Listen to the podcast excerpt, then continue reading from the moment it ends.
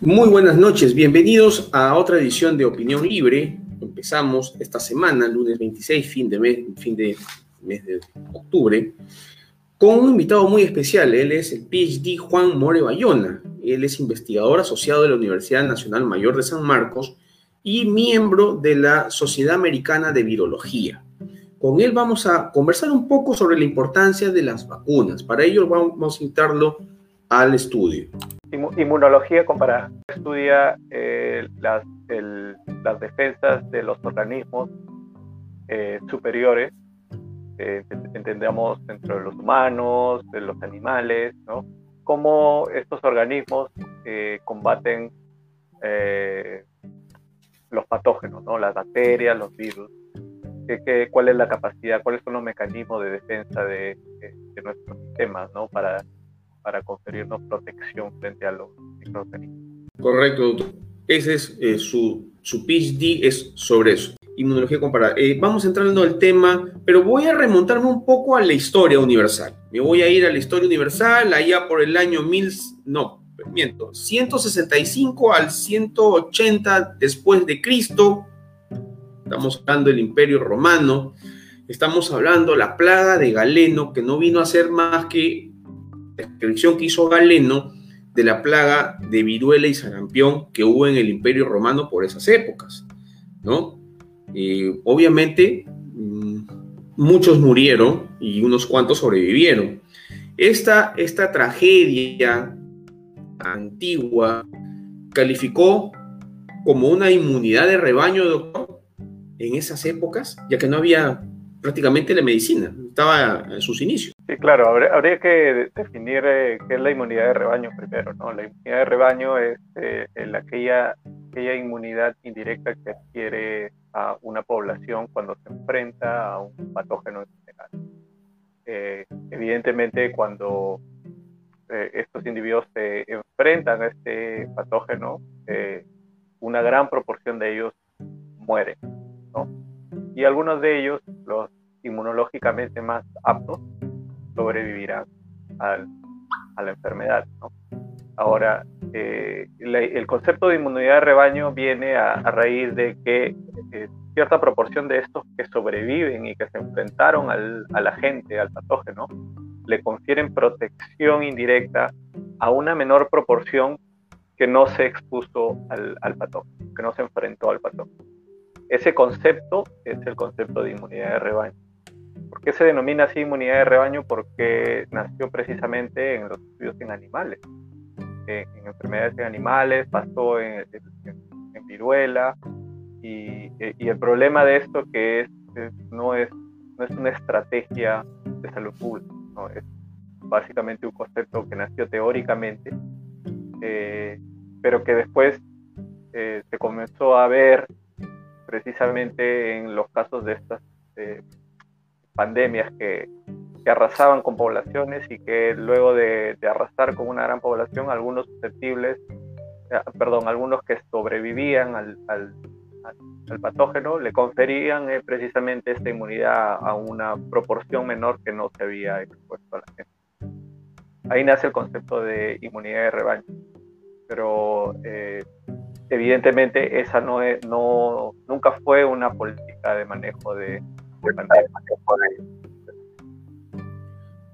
porque básicamente no es una política, sino es un estado natural. Si yo me remonto a, la fecha que le estoy hablando, donde no había un tema público, donde no había, no se conocían los gérmenes, no, no había nada de eso, definitivamente era una situación muy natural de la especie humana de, de poder resistir, en este caso, al, al, patógeno, al virus de la viruela, ¿no? Y, y los, los susceptibles fallecían y los fuertes o los, los que tenían un buen sistema de le hacían frente, sobrevivían a la viruela y transmitían esas, esas defensas a la siguiente generación.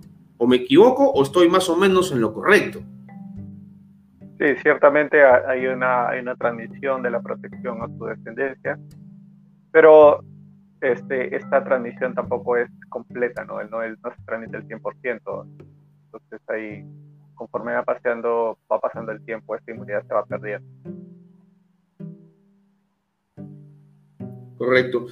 Pero, cómo le hacemos frente a un virus. Doctor, cuénteme, en estos momentos, en el pleno siglo XXI, ¿hay algún científico que pueda decir que se ha vencido a algún virus en general o necesitamos de hacerle frente a través de ciertos mecanismos, ciertos eh, remedios, vamos a ponerlo entre comillas remedios porque no son remedios, ¿no? Eh, se podría decir que podemos hacerle eliminar un virus, podríamos llegar a, hablar de eso, ¿Es, posible eliminar un virus?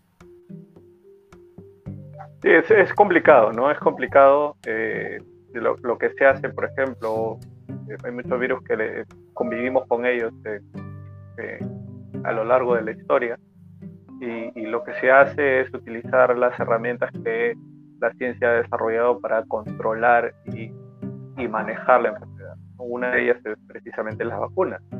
Eh, el objetivo de las vacunas es precisamente reducir al máximo la, la, la mortalidad que puede inducir un, un, agente, un agente viral, un agente bacteriano, que confiera protección y que nos haga más fuertes. Esa ha sido la, la estrategia en conjunción con otros, con otros, uh, otros medios, ¿no? Eh, eh, los medios que hemos estado optando hasta la fecha y que deberíamos seguir optando como los, el uso de mascarillas, el lavado de manos, el distanciamiento físico, son herramientas que sirven eh, no solamente para no solamente para este virus, en general sirven para muchos virus que se transmiten vía, vía aerógena. ¿no? estos mecanismos se utilizan para influenza, por ejemplo. ¿no? Entonces, eh, y, la vacuna es una herramienta que definitivamente eh, ayudaría enormemente al control de esta enfermedad.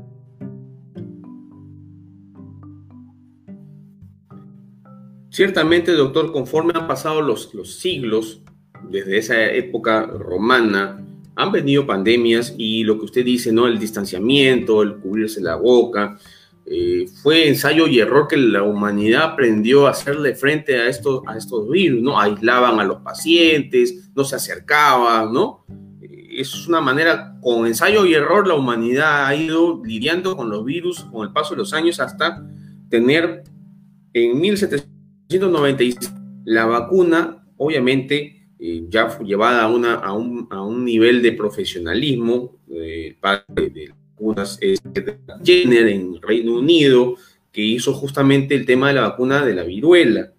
Y bueno, de ahí creo que también está el tema del plasma de convalescencia, otras técnicas más, eh, vienen los antivirales, los anticuerpos monoclonales, esto ya es más actual. Eh, ¿Podría contarme un poco sobre el tema del plasma de convaleciente? Porque no solamente se aplica en, la pandemia que tenemos ahora, esto lo han aplicado en, otros, en otros procesos médicos que, tienen que ver con virus. ¿Podría contarme cómo es esto del plasma de convaleciente? El, principio del uso del plasma de convaleciente es que un individuo que se, recupera de una enfermedad tiene en su sangre eh, lo, que lo que llamamos anticuerpos, que son moléculas de defensa que se que se producen en grandes cantidades en, aquellos individuos que se recuperan de la enfermedad y que están ahí por, por largo tiempo. Eh, entonces, el principio es extraerle la, la, sangre a estos individuos y recuperar esos anticuerpos. Eh, esos anticuerpos, esa sangre que es rica en estos anticuerpos, se obtienen los anticuerpos y estos anticuerpos se le administra a aquel individuo que está sufriendo de la enfermedad. Eh, con el principio de que estos anticuerpos bloqueen, en, este, en, este, caso al virus. ¿no? Y ese es el principio fundamental básico del plasma. Eh, como tú bien lo dices, se ha utilizado para otras, para otros otras enfermedades. Sin embargo, hay que decir de que el plasma convaleciente lo que es un tipo de inmunización pasiva.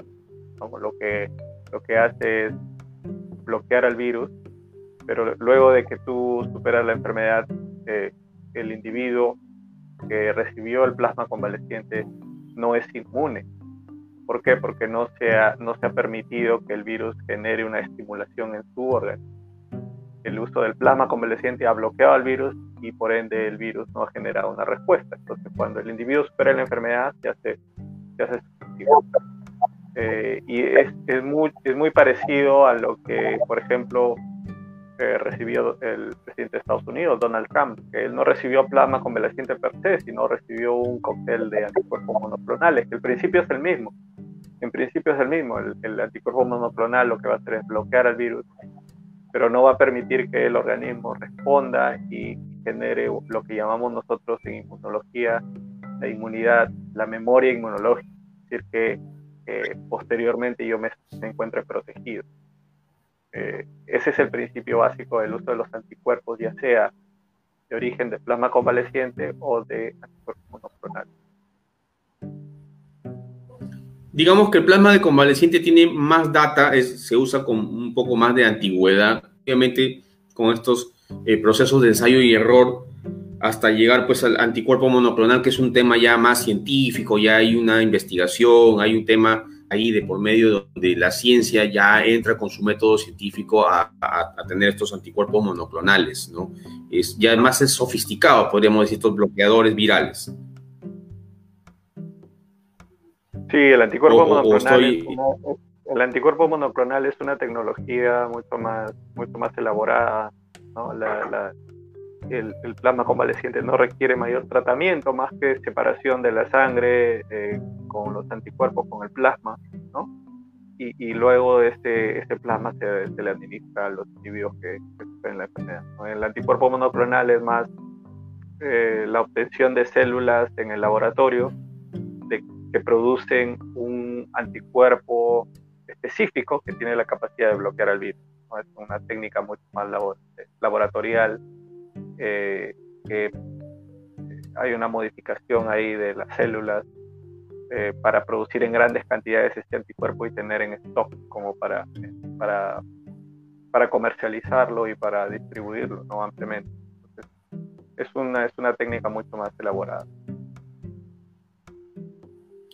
Doctor, otra, otra herramienta para hacer frente a los, a los virus, y esto ya es prácticamente dentro del siglo XX, siglo XXI, son estos antivirales. Eh, eh, cómo el mecanismo de acción del antiviral viene a ser también un mecanismo de bloqueo, igual que el plasma de convaleciente, igual que el anticuerpo monoclonal, o, tiene otro principio. El antiviral lo que hace es eh, esencialmente unirse a ciertas proteínas esenciales. El, virus, una vez que ingresa a la célula, el, virus lo que busca es el único fin es replicar, multiplicar.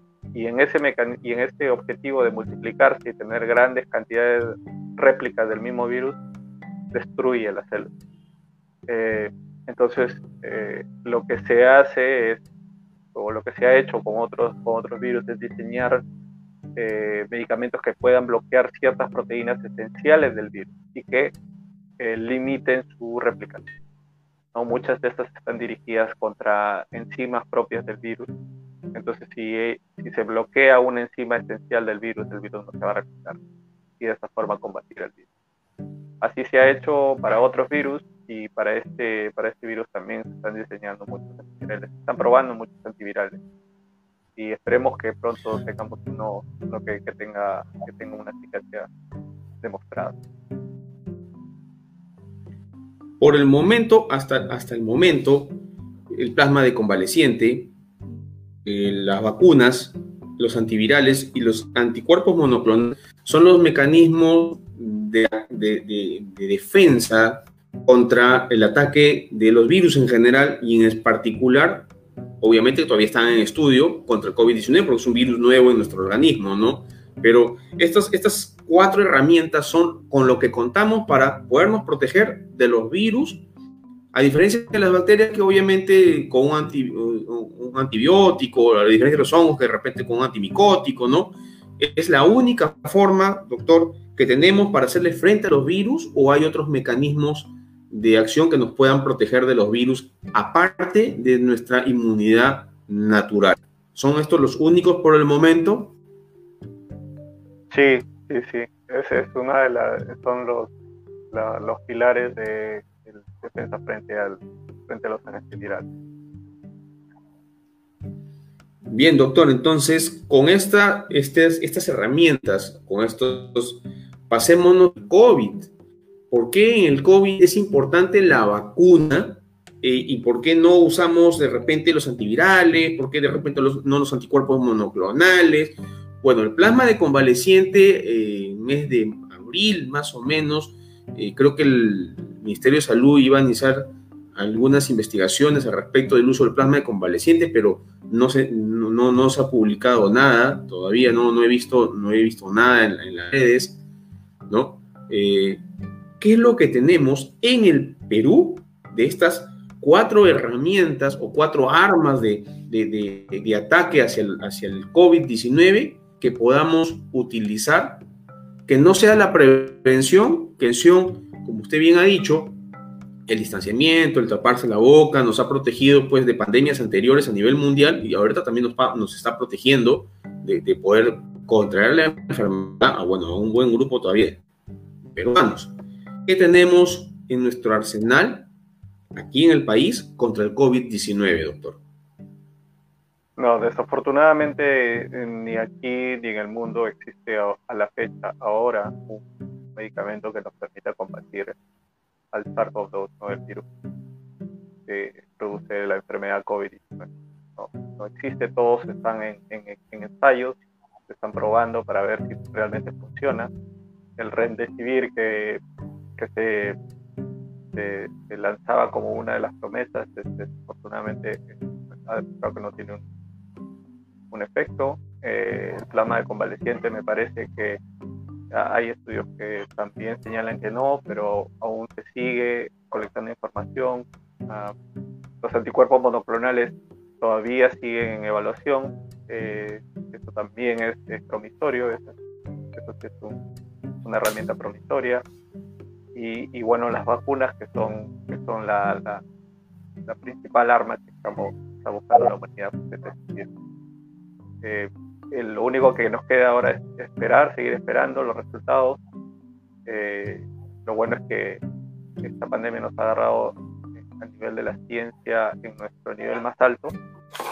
Por eso es que se ha avanzado tan rápido hasta este punto, a 10 meses de conocer el virus. Estuve leyendo, eh, el proceso de hacer una vacuna es largo, estamos hablando de 5 años, las investigaciones son secuenciales, terminan un proceso, inician otro, ¿no? Pero esta pandemia ha acelerado los procesos tanto así, que mencionan algunos de investigación, que se están dando los, las secuencias en paralelo, ¿no? Inician una etapa, inmediatamente ya también están iniciando otra al mismo tiempo, ¿no?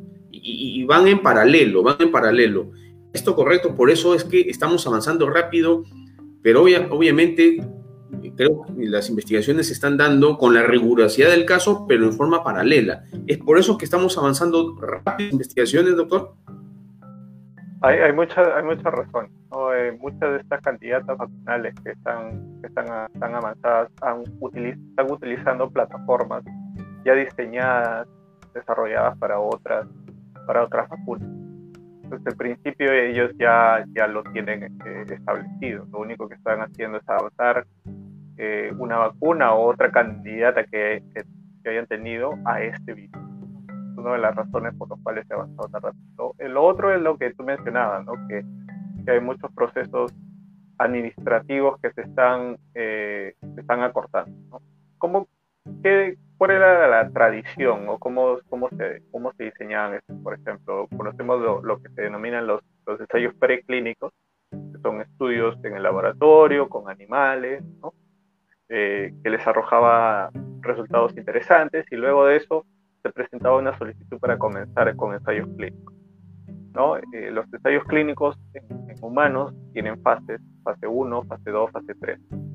Y, y, qué es lo que tradicionalmente se hacía? Uno, uh, un laboratorio solicitaba un permiso para comenzar fase 1 y este, si le daban la aprobación, comenzaban los ensayos y luego, terminado de la fase 1 los ensayos, ellos presentaban un informe, los resultados lo brindaban a un comité de, seguimiento. Este comité de seguimiento hacía el análisis de los resultados y, eh, la entidad presentaba la data, los resultados finales, las conclusiones y luego recién comenzaba a solicitar un permiso para iniciar la y, y así sucesivamente hasta la fase 3 es lo que se está haciendo ahora? ¿no? Eh, ¿Qué es lo que se ha hecho ahora? Es eh, esencialmente buscar acortar procesos, principalmente en, este, en esa fase administrativa. Uno solicita el permiso fase 1, le dan el permiso para la fase 1, comienza con los ensayos, obtiene resultados y conforme van obteniendo resultados promisorios va solicitando el permiso para comenzar la fase 2, sin necesidad de haber terminado la fase 1.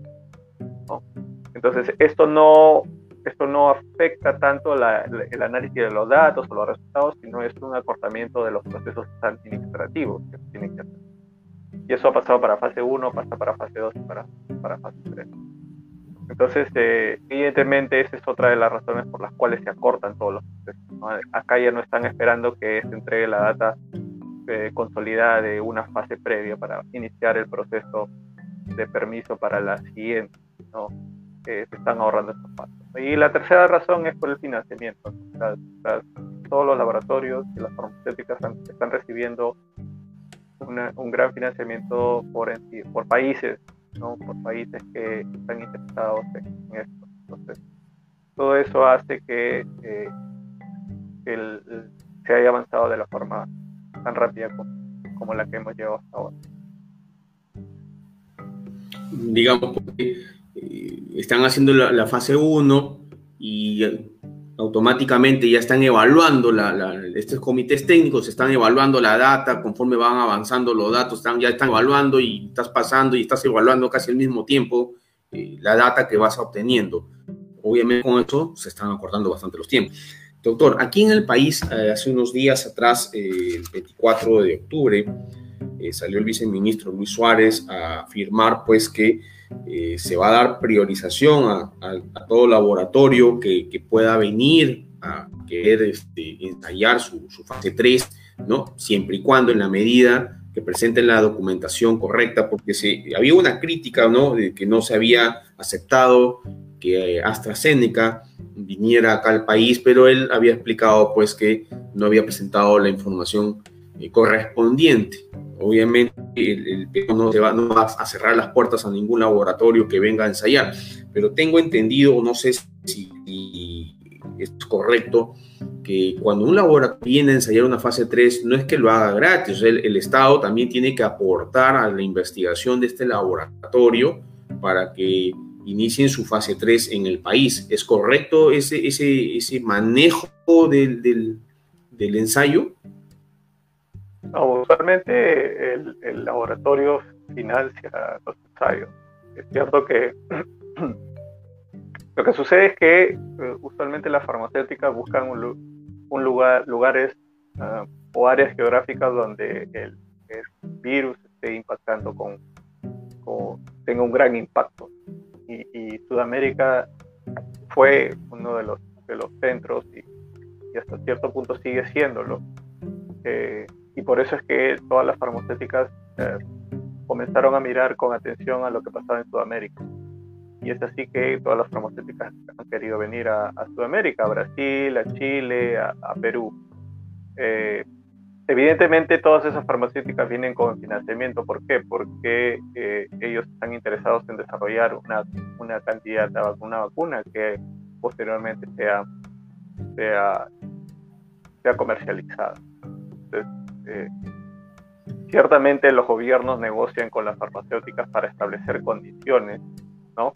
No tanto del financiamiento, sino eh, qué es lo que va a venir posteriormente, ¿no? Qué es lo que la farmacéutica le ofrece al, gobierno de un país determinado en cuanto a dosis, en cuanto a precios, en cuanto a en cuanto al acceso a, mayores dosis que pueda tener, a facilidades.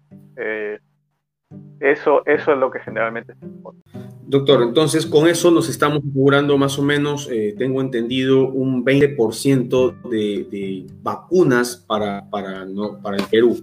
Eh, aproximadamente se estima que con esta iniciativa, eh, bueno, de, encontrarse una vacuna a un precio bastante razonable para un país como el nuestro, podría inmunizarse pues el 10% de nuestra población pero también tengo entendido, y no sé si será correcto esto, eh, política de Estado con estas normas que se ha dado el Ministerio de Salud que ha sido el 16 de octubre, si, me si no me equivoco, los grupos de población a vacunar, ¿no?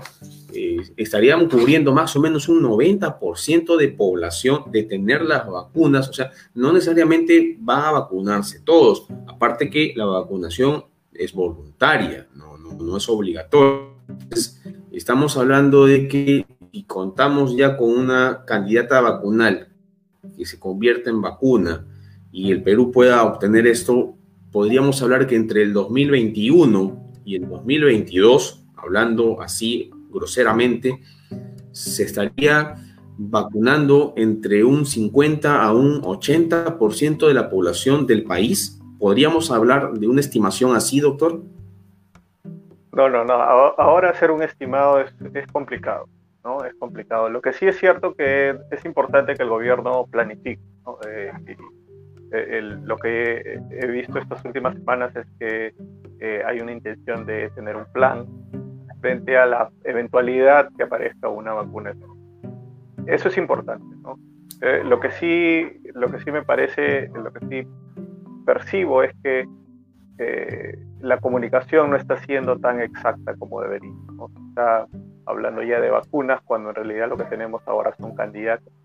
Y sí se debería enfatizar en, que eh, eventualmente podríamos tener una vacuna. Y eso es importante, ¿por qué? Porque se crea una expectativa en la población en la que ya tenemos vacuna eh, el próximo año, el 2021. En enero de 2021 ya, tenemos, ya estamos vacunando al 30% de nuestra población. Entonces, si no tenemos una vacuna, ciertamente a la fecha no podemos predecir cuándo podríamos estar administrando una población determinada. Eh, creo que es importante la planificación, pero el mensaje también tiene que ser el correcto. Tal vez se trata porque es un mensaje del poder político. Estamos hablando que es un mensaje de, un presidente que es político, ¿no? A una población desesperada por una solución. Porque, valgan verdades, el manejo de la pandemia pudo haber sido manejado al comienzo de, de, buena manera. Digamos, estamos hablando del mes de marzo, que se hizo lo que, lo que el libro lo que el libro traía, ¿no? Eso era lo que era, lo que venía en el libro, bueno, lo apliqué en marzo, pero el libro decía otras cosas y después ya no lo hice. Y, bueno, tenemos la, la, hecatombe que ha sido, eh, que hemos estado, lo seguimos, no sé, estamos considerados uno de los peores países de manejo de, pandemias a nivel mundial. No es un honor gratificante, pero el mensaje lo está dando un político, no lo está dando un científico. Eh, definitivamente lo que está tratando de hacer. Y, eso, ese es de, y ese es uno de los grandes errores, ¿no? Que, la política ha comenzado a guiar la, la, estrategia frente a una pandemia cuando en realidad eh, no debió ser así, ¿no? Nunca debió ser así. Debió haberse tenido realmente a, a, profesionales dedicados en el tema que se encarguen de, de guiar cómo manejar esta pandemia. Afortunadamente no ha sido así. Eh, y nosotros como, como, pagamos las consecuencias y, lo estamos viendo, este, no, no hace mucho RPP han sacado pues una nota de prensa, una nota periodística el primero de octubre, ¿no? Estoy hablando de la región Lambayeque, que es donde me encuentro, eh, mencionaba pues que al mes de julio la prevalencia o cero prevalencia, corrígeme si me equivoco, y estábamos en un 40%. Van valgan verdades, a nivel de la región Lambayeque había el distrito de Morrope, el distrito de Pucalá, que, ya está, es más, en el mes de junio se hablaba aquí localmente de que esos distritos ya estaban a punto de llegar a una inmunidad de rebaño, estaban la gente estaba totalmente contagiada, más del 50% de la población de esos distritos estaban contagiados. Y creo que a nivel nacional va a pasar lo mismo en, Loreto, o Loreto está pasando en, Ica, en Chincha, ¿no? Que ya la población, la mayoría han sido contagiados y, los que no han podido sobrevivir ya fallecieron. Eh, es catastrófico, pero nos están llevando a una política de inmunidad de rebaño sin querer, queriendo o queriendo con querer. No lo sé pero eh, es probable que nosotros tengamos una segunda ola como le está pasando a Europa, donde ellos no han llegado ni al 15% de prevalencia en sus ciudades. De repente nosotros no tenemos una segunda ola. ¿Qué opina usted al respecto? Lo, que, lo que primero debemos hacer es determinar exactamente cuál es la seroprevalencia en el país. Eh, y evidentemente esa, lo que vamos a tener es una, una seroprevalencia muy heterogénea. ¿no? no es la, el impacto en Lima no ha sido el mismo impacto en Piura, en Lambayeque, en Arequipa, en Cusco, eh, en Madre de Dios. Entonces, eh, hay que saber cuál ha sido el impacto en cada uno de los departamentos. Eso es lo primero. Eh, desafortunadamente no tenemos hasta ahorita una certeza de cuál ha sido la, cuál es la cero prevalencia. ¿no? Hay datos referenciales de estudios preliminares o iniciales que refieren algún, algún porcentaje u otro. Eh, pero no hay un consenso de que realmente este porcentaje sea, sea, sea exacto. Eh, ¿Por qué? Porque muchos de estos ensayos han sido, ocurridos no con un diseño para estimar una cero prevalencia, o con, o con metodologías o con, con, herramientas que no permiten ciertamente estimar la misma. Entonces, eh, creo que el país eh, debería desarrollar una estrategia para establecer cuál es la seroprevalencia de, la enfermedad en nuestro país, en los diferentes departamentos, y a partir de ahí hacer una discusión de eh, en qué momento se podría o no llegar a la inmunidad de rebaño. Yo considero que esta no debería ser una política, eh, pero en la, la, posibilidad remota que muchos departamentos estén por encima del 70%, cosa que, cosa que personalmente dudo, este, tendría un manejo distinto que aquellos departamentos que tengan una cero prevalencia mucho menor. No es, lo mismo un, no es lo mismo un departamento que tiene una cero prevalencia del 70% que un departamento que tiene una cero prevalencia del 10%. ¿no? Pero para llegar a esa discusión y para hacer ese análisis, primero tendríamos que tener un estudio que realmente nos diga cuál es el porcentaje. Si no, si no tenemos esa herramienta, no podemos hacer eh, estimados o lanzar, comenzar a lanzar números porque eso pone en riesgo a, una gran proporción de nuestra población. Y no solo eso, sino que se hace un estimado de, que un porcentaje de 30 o 80 o 70 o 60% de cero prevalencia. Eso es lo que nos está diciendo que gran, eh, una gran proporción de nuestra población se ha expuesto al virus y no sabemos qué secuelas pueden tener, ¿no? porque las secuelas de las infecciones por este virus aún no terminamos de conocerlas y eso la única forma de saber esto es con el tiempo. Por eso lo prudente ahora no es alentar eh, la inmunidad de rebaño, no es alentar la exposición, porque lo único que hace es eh, pensar en la inmunidad de rebaño es, tener un porcentaje mayor y un porcentaje mayor es exponerse al virus. Y ahora eh, no es lo prudente exponerse al virus porque no conocemos la extensión de la enfermedad, porcentaje, un porcentaje de ellos, de los que se enferman, mueren y un gran porcentaje sobrevive, pero no sabemos las secuelas de esos eh, en esos individuos sobrevivientes. Entonces, de nuevo, lo prudente aquí es evitar, el, evitar la infección. Correcto, doctor. Voy a hacerle las preguntas de los, las candidatas vacunales más promisorias de acuerdo a, un orden eh, establecido por una publicación que han hecho en España eh, Radio Televisión Española.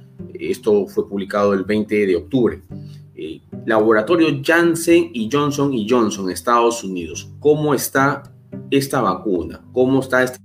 Tengo entendido que está en suspensión por una enfermedad en uno de sus participantes, creo que en Estados Unidos, no lo tengo claro en la nota. Eh, ¿Cómo está esta candidata? Sí, la candidata Johnson Johnson está en fase 3, es una, ah, una de las candidatas que más ha avanzado.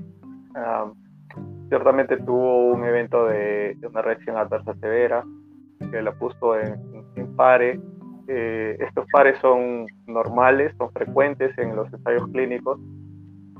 Eh, antes no se escuchaba esto porque precisamente no se le hacía el seguimiento a las candidatas vacunales que se desarrollaban, pero pasa y ahora que todos eh, los, reflectores están centrados en las candidatas vacunales, ahora apenas hay un par se, se, sabe se en todo el mundo y, crea una preocupación, pero eh, hay pares y pares dentro de los ensayos, ¿no? Generalmente cuando son pares de una semana, de unos días, este, estos pares, las paradas suelen reactivarse y, suele continuar el ensayo clínico.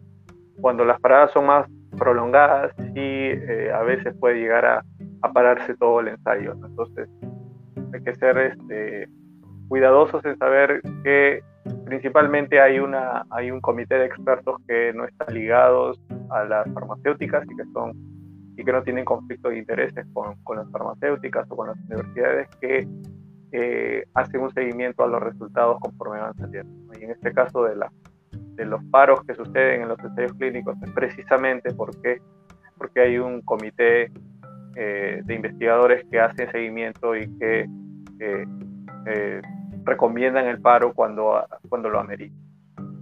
Lo único que hace esto debería, debería hacernos reflexionar y considerar de que esta, eh, este desarrollo de las candidatas vacunales está siendo, eh, está siendo seguido exhaustivamente por, por, los investigadores, no solamente aquellos que desarrollan, sino por un comité eh, externos que no tienen conflicto de interés.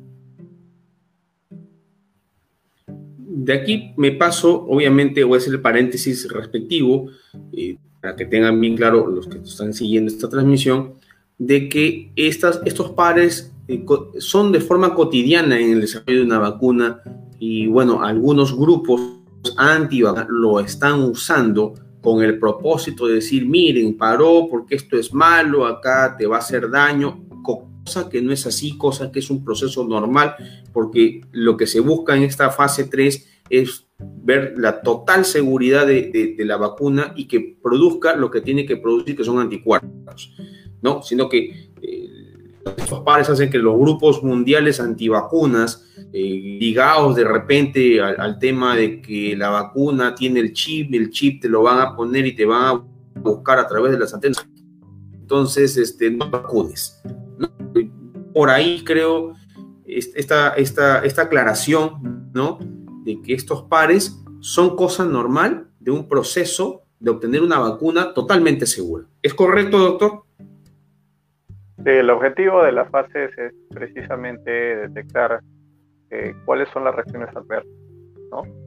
Eh, y de qué tipo son y, cuál es la proporción de una población que sufriría de reacciones adversas. ese es el objetivo, además de, evidentemente, medir la eficacia de, de la candidata vacunal. Entonces, para eso se hacen estos ensayos, precisamente para conocer eh, cuál es la seguridad de, de las candidatas. Si al final del ensayo o durante el ensayo se, se evidencia que la candidata vocal no es segura, no, no, no, va a pasar los filtros y no va a ser aprobada. Entonces, eh, si queremos algo seguro, tenemos que tener clínicos. ¿no? Eh, no nos podemos saltar estos pasos. Y, evidentemente los antivacunas van a, agarrarse de este, de este fundamento, de estas paradas para, para jalar agua para su molino, pero hay que combatir la información. Estas, estas paradas son importantes precisamente por eso, porque nos permite hacer seguimiento y permite evidenciar que eh, las farmacéuticas no están actuando sin ningún control, ¿no? Hay reguladores que están atrás de ellas, que, que buscan garantizar la seguridad, la eficacia de la calidad. Correcto, por ello hago la aclaración que estas paradas son de uso obligatorio porque una candidata vacunal, que son lo que tenemos ahorita, son estas nueve o diez candidatas vacunales de distintos laboratorios, tienen que ceñirse a este proceso para que después, cuando pasen a hacer vacunas, cualquiera de estas, pues han pasado todo ese proceso y son totalmente seguras y no pueden, no puede haber pues la más mínima duda del proceso riguroso que tiene la ciencia para poder poner esto en manos de la población a nivel masivo. A eso veía la aclaración, doctor, y gracias por darle fuerza a esta idea para que la gente no se deje engañar por estos grupos que dicen, no, mira, ya paró, entonces las vacunas están mal, cuando no son vacunas todavía. Entonces, no, hay que evitar que esa mala información pues llegue a nuestros seguidores y sean engañados por estos, estos personajes pues que de repente no, no creen en las vacunas y están en todo su derecho de no vacunarse, pero tampoco es tratar mala información, ¿no? Ese es, ese es el, propósito. Doctor. Ciertamente. El doctor, el Instituto Jenner de la Universidad de Oxford, laboratorio AstraZeneca. ¿Ok? ¿Cómo va esta vacuna? Ellos han tenido dos, dos, paradas, tres paradas, bueno, dos paradas en firme, que fue una en Inglaterra, fue en Estados Unidos, con un problema eh, del mismo tipo, pero después continuaron, ¿no? Al parecer se, se, vio que esto no tenía nada que ver con la vacuna. Ha habido una en Brasil, el fallecimiento de un médico, pero que al parecer, al parecer ha sido placebo lo que recibió, y, y creo que están continuando. ¿Cómo va esta vacuna del Instituto Jenner de la Universidad de Oxford? Sí, la, la candidata de AstraZeneca y de la Universidad de Oxford es una de las que eh, arrojó resultados preliminares muy interesantes y temprano en este, en este desarrollo de candidatas.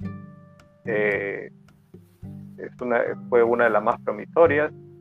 Desafortunadamente tuvo estas paradas que, creó una confusión en la población ¿no? y, y, algunos piensan que, que, no funciona. Sin embargo, los ensayos siguen, siguen, siguen desarrollándose precisamente porque los resultados que salen son muy promisorios.